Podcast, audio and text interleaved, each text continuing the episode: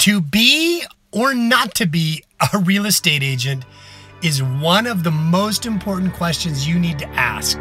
This is Dennis Plintz, and this is the Hustle Podcast for real estate agents. With over 15 years of experience and over a thousand homes sold, this is the place I'm going to share my experiences the good, the bad, and the ugly. Everybody and anybody that wants to push their business to the next level, let's go.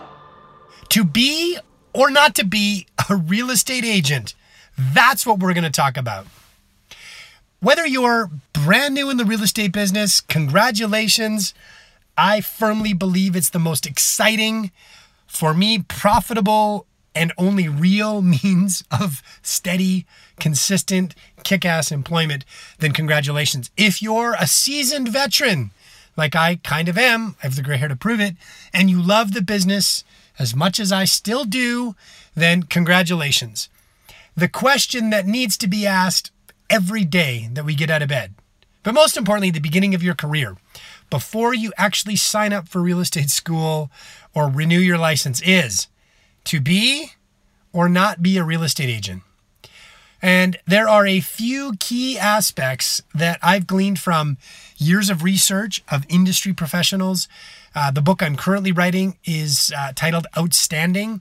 It's interviews with outstanding real estate agents from uh, across North America and beyond, and peeking behind the kimono, if you will, of what makes them great, what drives them, their biggest wins, their biggest losses. Uh, riveting book. I highly encourage you to pre sign up for that at the hustleseries.com under books. But out of that, I've taken a really cool perspective on what it takes to be a great real estate agent. And if you, uh, if you know somebody thinking of getting in the biz, then share this with them for sure. And the questions that need to be asked early on come down to a couple of fundamental uh, personality traits and resources you're going to need to possess naturally or be willing to work damn hard on to make this business a success. And the first question is Are you getting into the business or are you in the business as a default? Like, is this plan B to something bigger that you've been considering? Or, you know, instead of that, I'm just going to do this. You know, I could just be a realtor. I've heard that a lot. And I've usually heard it from people that have failed in the business. Well, I just tried it. I'm not saying anything, anything wrong with trying, but I am saying if you're getting into the business or you're in the business out of frustration for other unresolved aspects of life, don't do it. But if you're like me and the really successful people I've interviewed, and you have an insatiable curiosity about the possibilities, and I'm excited at this junction, not with caffeine, this is end of a long 14 hour day so far. If you are insatiably curious and you have a hunger that's not satisfied about why this business seems to be the way to your future, and for me, that was about recognizing really quickly when I bought my first house. And before that uh, story, dated a girl um, that I knew for a long time whose dad was a really successful real estate agent at that time. And a couple things I thought were amazing about what he did. One, I knew where he came from. He came from very little, worked very hard, and had built a very successful career with not a lot of opportunity given to him. Two, I remember at the stage I watched him late in his career, later, um, doing deals from his beautiful ski boat. Well, you know, I was a 16 year old kid and he had his massive cell phone brick and would drive back to town and back to the cabin at nights after doing deals and making thousands of dollars. I was fascinated by the potential for somebody that had so little training and so little guidance. And that's me. But that was coupled with a hunger for a better life that nobody ever gave me. In fact, I think I inherited it from unfortunate circumstances, which is very, very fortunate. And I recognize that if he could do it with the resources he had at the level he was doing it, I believe deep within me I could do it as good and I'll even say I believe better.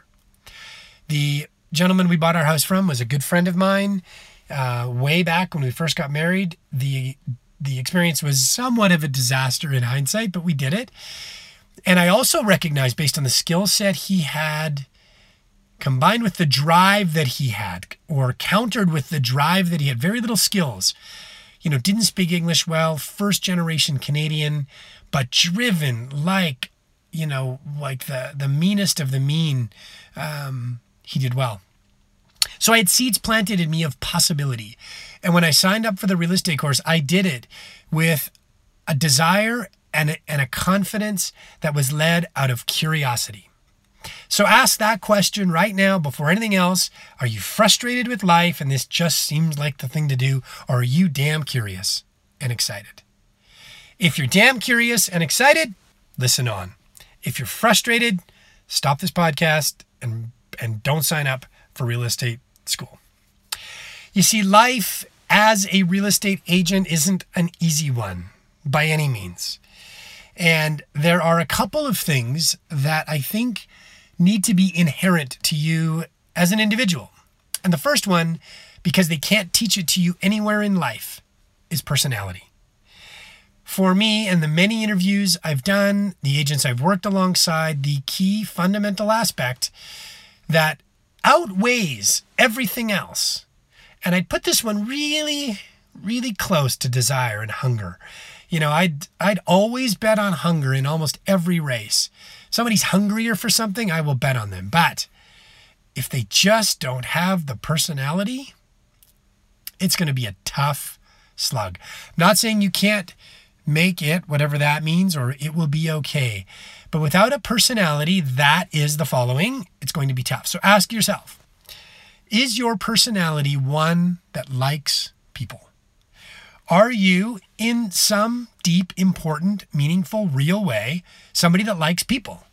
If you are, if you like conversations, if you're curious about people, if you are not in my notes, but I'll say optimistic about possibilities, even when you're staying in the women's emergency shelter with your mom, which I was a lot. I've always believed in a better tomorrow. That's because I'm optimistic, and it's because I like people, and I have an ability to find the good parts about the people around me. So, do you have a personality that gravitates to people? Do you like people? Are you naturally curious about people? And do you have a confidence that lends itself for people to want to talk to you, that you can engage somewhat easily? If the answer is no to all of those questions, I'm not saying you shouldn't get into real estate by any means. That's not, uh, this is by no means a one size fits all. I'm just giving some indicators to the very important decision about choosing a career. And this is one of 10 points I've got here. So, past personality, if you've got those key aspects. The second one is connections over the years, I've been asked a lot, well, what's the secret to your business? What's the thing that you do? What do you, you know, what's your morning routine? What do you use for a CRM? What do you have on your business cards? What's your website? What's your lead gen? Okay. All of that stuff, good news, is in all of the podcasts that we have. Um, but this one here is about understanding at the end of the day or the beginning of every morning at 5 a.m. for me, the thing I can honestly say to people that I'm very gifted with is great connections. So ask yourself in this moment as you contemplate growing your career to massive heights or getting into the best business there is, do you have connections? And those can stem from something as simple as a lot of friends on Facebook that you're connected to it can go to a past career where you've got deep roots in the industries or industry that you were working in. Do you have deep family connections in your marketplace? Are you involved in your community, your parent groups? Like, do you have solid connections, which lends itself to the last point, but connections that are real? So, 500 friends on Facebook is different than the 50 people on Instagram that I'm connected to, that I'm really connected to you know, despite the thousand or so followers, the 50 I'm connected to are people I could call on any given day, ask for something related to what they do or know, and they will give it to me. Is it somebody that you can connect with, call, text, Facebook, invite to a barbecue, and they're going to come? I mean, real, solid, lifelong connections, then you're going to do well. And number three, personality doesn't matter. Connections don't matter. If you don't have the biggest, overarching, all encompassing aspect of the successful, kick ass real estate career, integrity. What is integrity? Well, integrity is simply defined in the real estate space as reputation. Do you have a reputation that you would say is good? Or if you were to call your last 10 employers or landlords or girlfriends or boyfriends, whatever is the most recent close connection to you, and ask, Do I have a good reputation or a bad one? Unfortunately, if the answer is bad, you should not get in real estate. Not saying you can't reshape your integrity, not saying you can't rebuild your connections, but I am saying that if you've lost a reputation and you're not somebody that is integral in building solid relationships, which equal a good reputation, then you're going to start off with a serious limp in real estate. Then you need to ask yourself about the basics of becoming a kick ass licensed real estate agent. Do you have the basics? Okay. Like one that has been overlooked, believe it or not, is do you have a driver's license? I know you might laugh. I kind of laugh. The person I'm thinking of lost their license actually from a DUI or an impaired driving charge, but um, that made it difficult to stay in the real estate business, although it was possible. But do you have a car? You got to drive people around. Are you a good driver? Do you have a clean car? I borrowed my mother in law's BMW when I started in real estate. Then I bought it for a dollar and I crashed it the same day I bought it on the way to doing a deal. But I had a car that was clean. I had a car when I first started that I borrowed as often as I needed to make the right impression because a separate episode is about um, uh, perception and reality. And you've got to put out a really strong persona so your perception of your brand is strong. And it starts with the perception of your car. Then it's how you look. Do you own a suit? Do you have a good wardrobe? Are you well groomed? Do you smell good and look good and comb your hair and do your makeup and all those fun things? Do you have a cell phone? And in this day and age, are you technologically connected to the world? If you're somebody that doesn't believe in email and social and digital signatures and you're just not that person, well, that's unfortunate.